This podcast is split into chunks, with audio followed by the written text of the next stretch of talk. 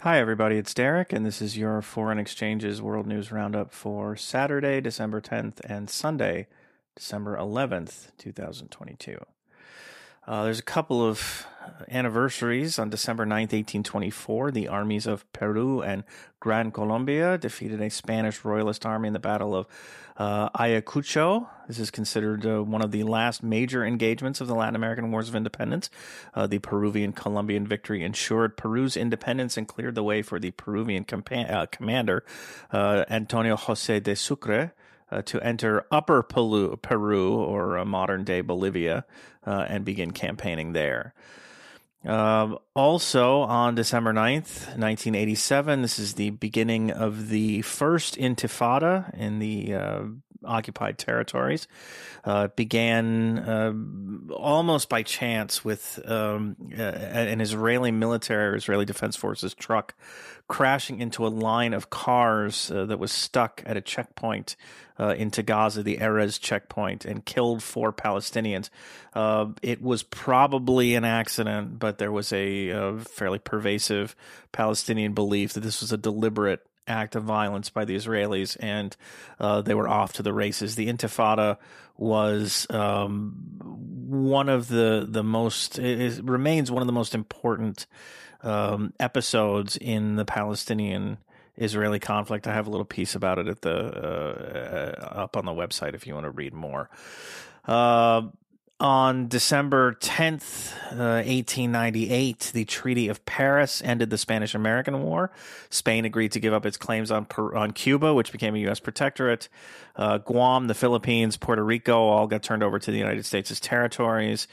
This is often considered the end of the Spanish Empire. Technically, it is not. Spain still held some colonies after this, but it is more accurately referred to as the first emergence of the United States as a major world power. I wouldn't say colonial power because the whole history of the Manifest Destiny and Western expansion is a history of colonialism, but in terms of overseas, shall we say, colonies, it is a milestone for the United States, particularly in the Philippines. On December 11th, 861, the Abbasid Caliph al-Mutawakil was assassinated by his Turkish royal guard, in his palace in the city of Samarra, which is in modern Iraq. His murder was basically the final straw in the capture of the caliphate by the Turkic soldiery and kicked off a period that's known as the Anarchy at Samarra. I did a podcast series about this for subscribers a while ago if you want to check that out. Four caliphs were enthroned and deposed in very rapid succession, each one of them backed by a different faction of the military.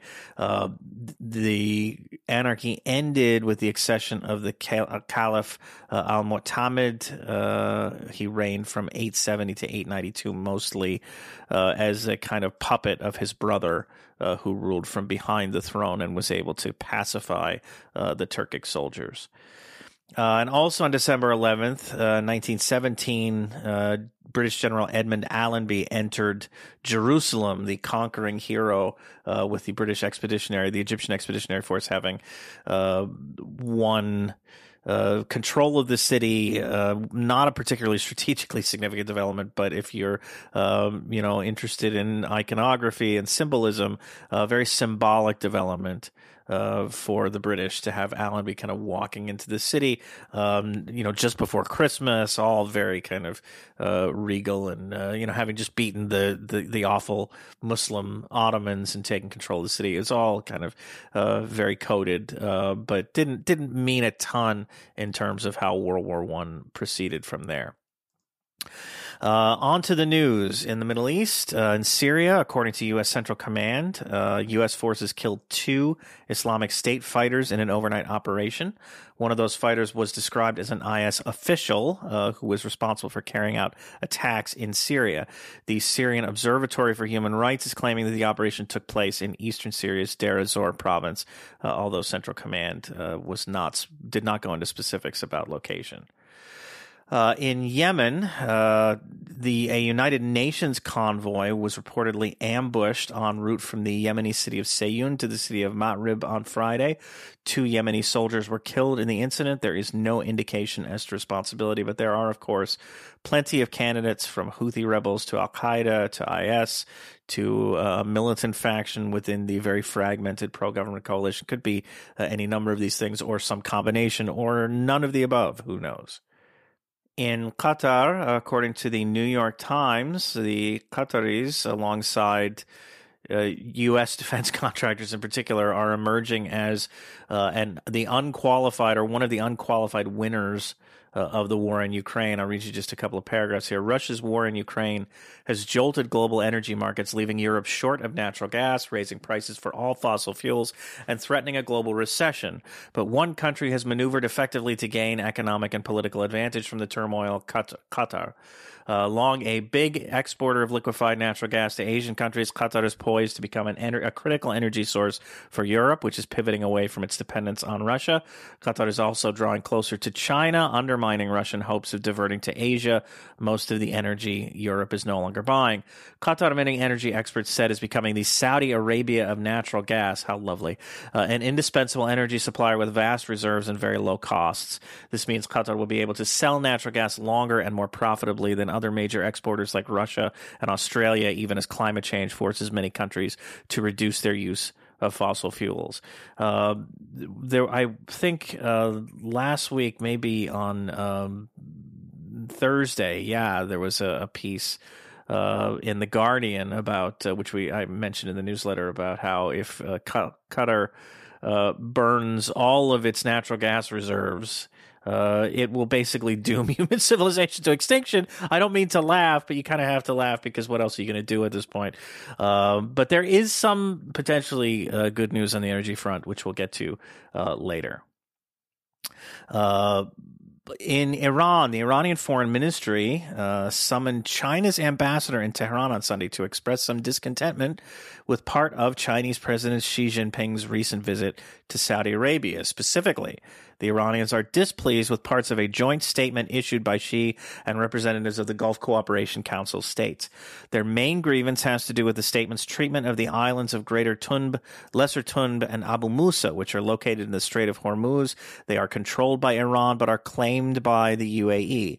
The statement called for negotiations on the status of those islands. The Iranian government consistently has rejected negotiations. It says the islands are theirs and there's no point talking about it.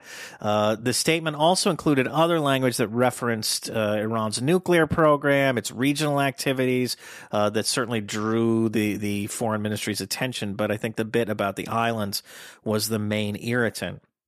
Iran is so dependent on China at this point as its most important diplomatic contact that it's very rare and eye-opening to see them express any sort of issue with anything that the Chinese government has done. So that's potentially something to watch. In Asia, starting in Afghanistan, on Sunday at least 7 people were killed in an exchange of fire across the Afghan-Pakistani border. The incident took place at the Chaman border crossing, which is in Balochistan and Kandahar province on the Afghan side. It began, according to the Afghans, when Pakistani forces tried to stop them from building a new security checkpoint on the Afghan side of the border. According to the Pakistanis, the Afghans then opened fire, killing at least 6 people and wounding 17 more on the Pakistani side of the border. And then the Pakistanis, of course, retaliated because you have to, right? Can't be shot at and not shoot back. Afghan officials say that 1 Afghan soldier was killed and 10 people were wounded on their side of the border, I should say. In Pakistan, at least 1 person was killed and 6 more wounded in a bombing that targeted a bakery in Pakistan's Balochistan province on Saturday.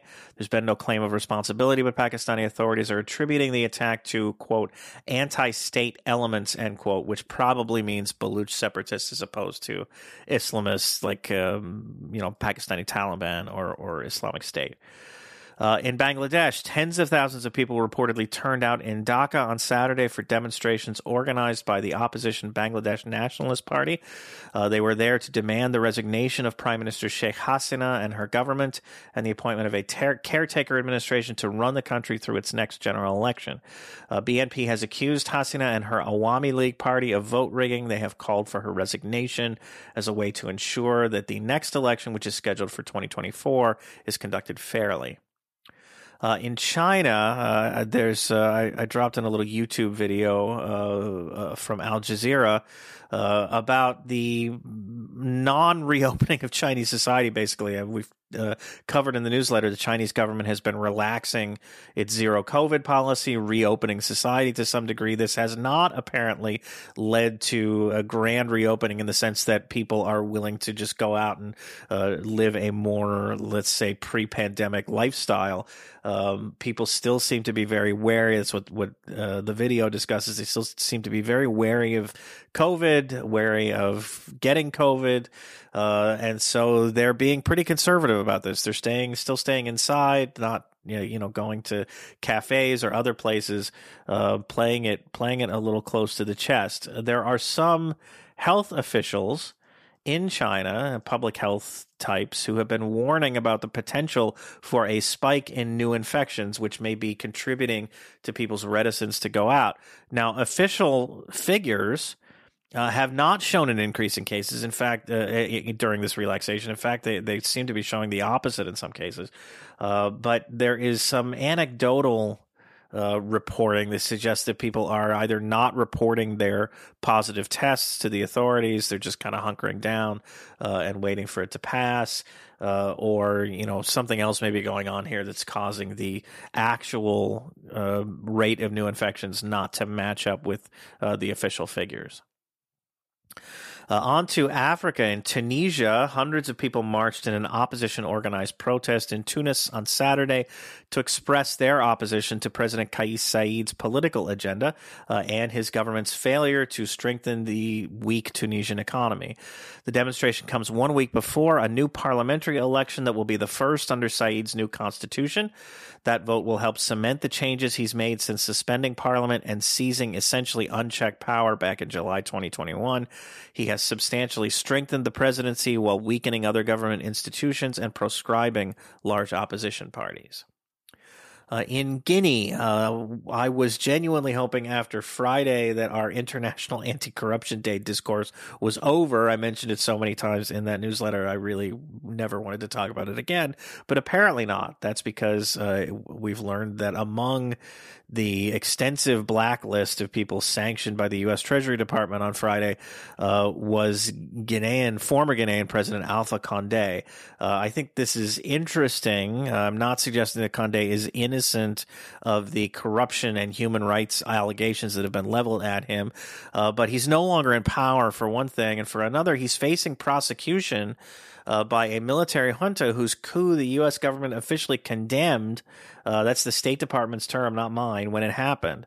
The soldiers who were involved in that coup were, of course, trained by the U.S. military and were quite familiar to the U.S. military personnel in Guinea who didn't, I guess, participate in the coup, and didn't necessarily know what was going on, but did not know. It's a very interesting situation. I don't have any conclusion to draw here, but the whole thing just struck me as somewhat interesting. On to Europe, and we'll start with the European Union, where there is a brewing corruption scandal roiling the European Parliament. Several MEPs have been placed under investigation for allegedly taking payola from an unspecified Persian Gulf country. Authorities have not named the country, but Greek MEP Eva Kaili has been stripped of her post as parliamentary vice president after saying some nice things about Qatar, coincidentally or not, I guess. For example, she called Qatar, I'm quoting here, a front runner in labor rights, end quote. That doesn't prove anything by itself, of course, but at the very least, I think we can all agree that the only way it makes sense to say that is if you're getting paid to say it. Otherwise, what are you talking about?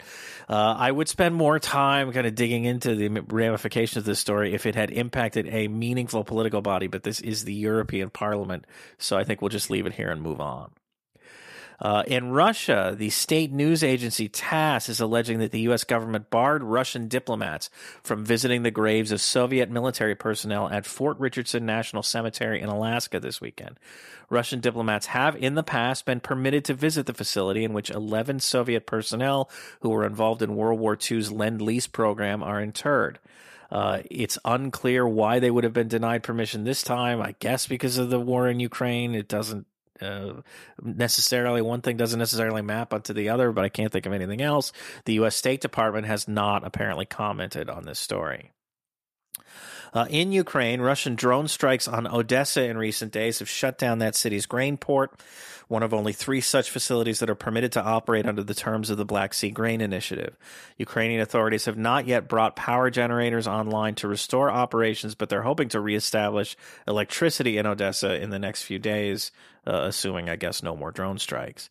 The Ukrainian military, meanwhile, reportedly spent the weekend attacking a hotel in Luhansk Oblast that was allegedly serving as a base for Russia's Wagner Group private military firm, along with another hotel in Militopol that was allegedly serving as a barracks for Russian forces, possibly also basically PMCs from Wagner or mercenaries from Wagner. In Kosovo, ethnic Serbs in northern Kosovo are blockading roads amid renewed tensions with authorities that have the Serbian government threatening, as we mentioned on Friday, to intervene. On Saturday, Serbian President Aleksandar Vučić confirmed that he will ask NATO for permission to deploy Serbian security forces to northern Kosovo under the terms of the UN Security Council resolution that ended the Kosovo War in 1999.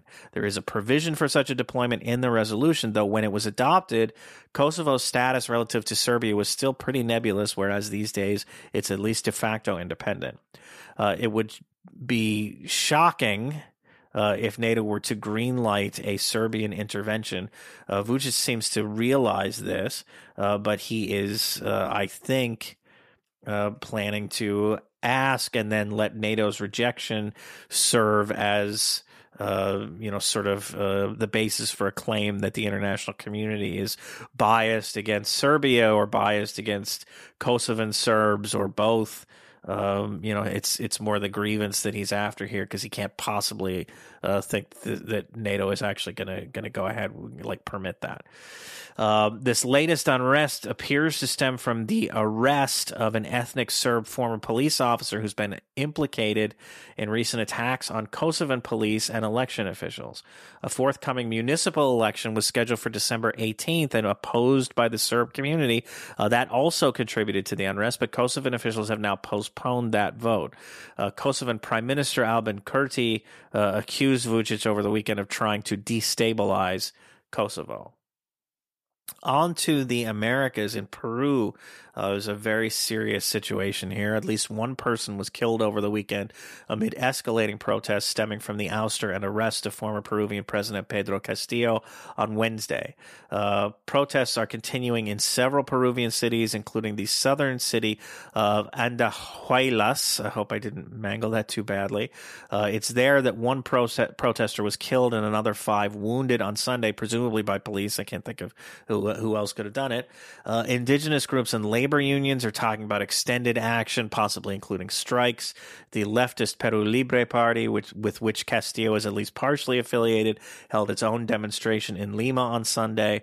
The protests basically provided a backdrop, a very unsettling backdrop, to new President Dina Boluarte's cabinet rollout, which featured a former prosecutor named Pedro Angulo as her prime minister. Boluarte has played coy with regards to calls for early elections. She's neither committed to them nor ruled them out. But at this point, it's unclear how much public support she actually has, if any. And the Peruvian Congress, meanwhile, might be the only institution in the country that had less public support than Castillo. New elections may be the only way to stem this unrest, although even that may well not be enough. In Cuba, three members of the U.S. House of Representatives, Troy Carter, from a Democrat from Louisiana, James McGovern, Democrat from Massachusetts, and Mark Pocan, Democrat from Wisconsin, have apparently visited Cuba in the past few days, where, among other things, they met with President Miguel Diaz-Canel. There is no indication that an end to the notorious U.S. embargo is nigh, or even a return to the Obama administration's relative détente policy, but this visit follows a number of contacts between U.S. and Cuban officials in recent months, mostly having to do with consular issues.